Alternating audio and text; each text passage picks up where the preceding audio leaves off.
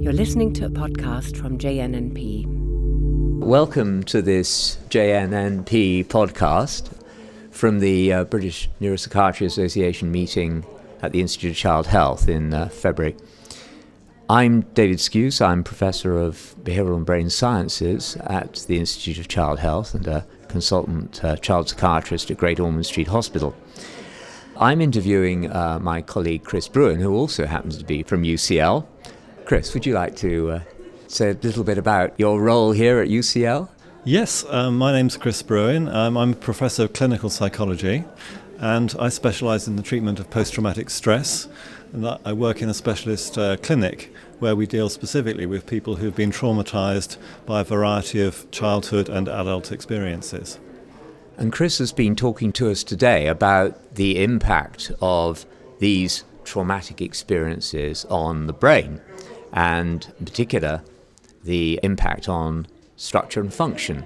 There's some very intriguing aspects of the uh, post traumatic stress disorder, some of which I, I wasn't familiar with. It's not my, my area at all.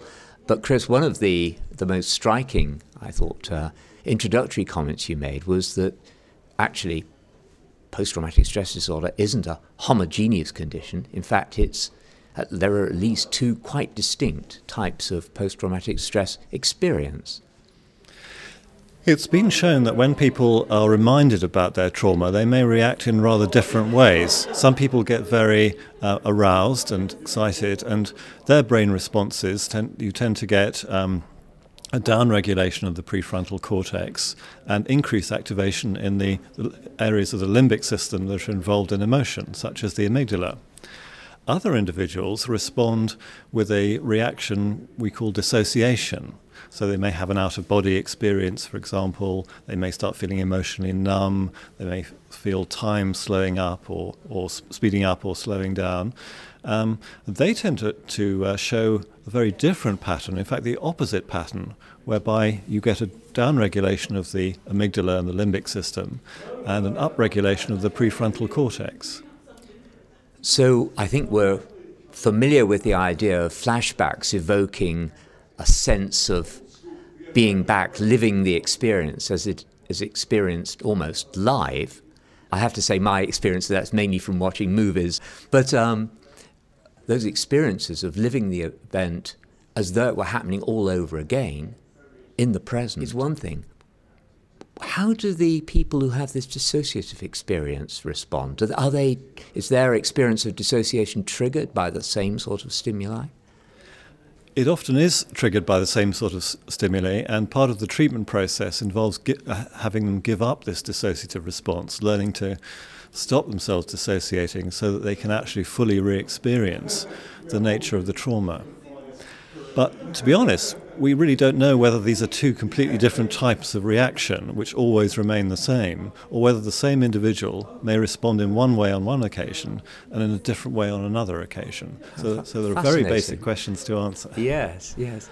And of course, in your talk, you, uh, you took this dichotomy, explored it a little further, and suggested that we might begin to understand a little about the differences by thinking about two quite distinct pathways by which the brain processes these, uh, these traumatic experiences. Yes, this, this uh, flashback symptom of experiencing a traumatic event in the present is such an unusual symptom. We don't really find it in any other psychiatric disorder. And it doesn't behave like normal memory. So, for example, you can't deliberately have a flashback. Um, people describe them as being very overwhelming.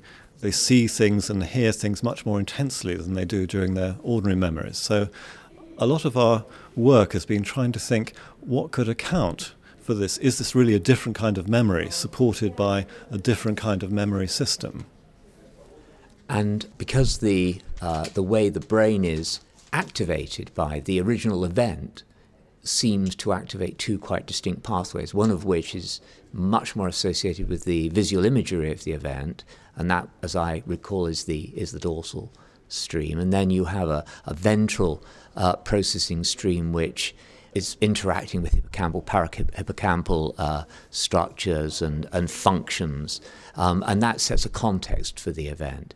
And these two can be quite separate, is that right? So that when somebody sees, say, an, an image, hears a, a word that evokes the original traumatic event, you can get, for example, activation of that, of that dorsal stream in a way which, in which they can't set a context. It just comes out of the blue and it just hits them as though it was, as I say, the event was happening all over again. Yes, we're starting with the assumption that there are two very different forms of representation of visual scenes in the brain. As you say, one of them is, is it, you get a, an image of the entire um, scene, which can be used for, you see from an egocentric perspective, you use it for actually acting rapidly on the world in situations of danger. And the other type of representation is uh, involves much more higher order cognitive processing. It's much more abstract. It's much more flexible and manipulable.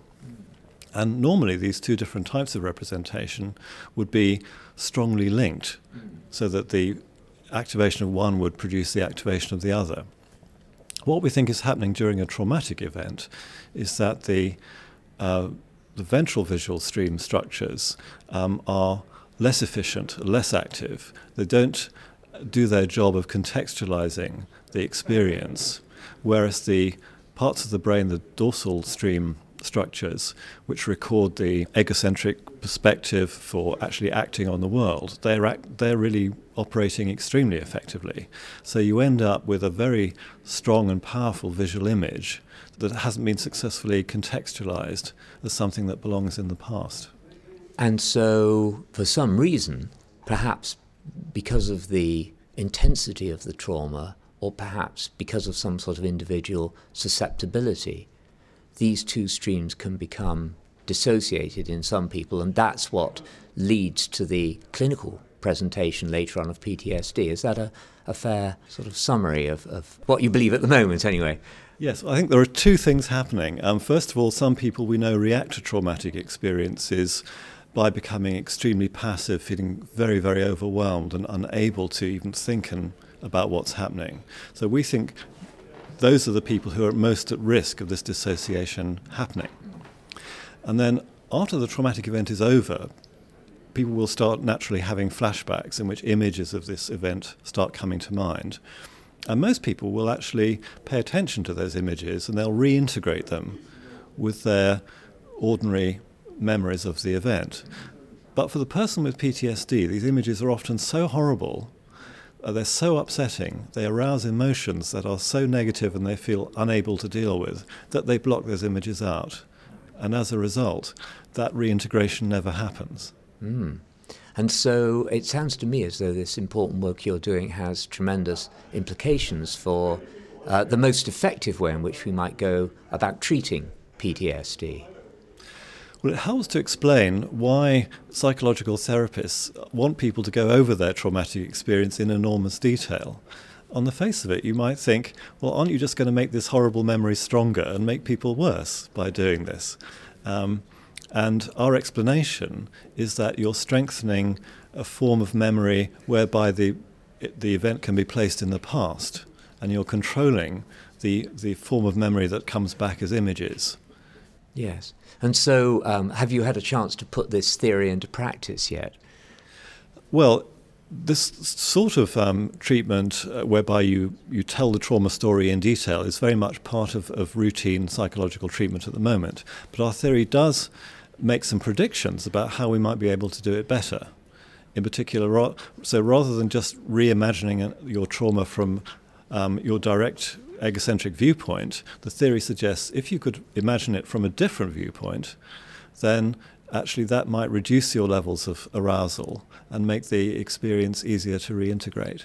And how soon do you think you'd be able to, to tell us whether this uh, adjunct to the uh, current accepted therapy might, might actually improve outcomes? Well, that will depend on the uh, funding bodies and their decisions whether or not to support this important line of research. Excellent, excellent. Well, thank you very much indeed for uh, talking to us today. Thank you.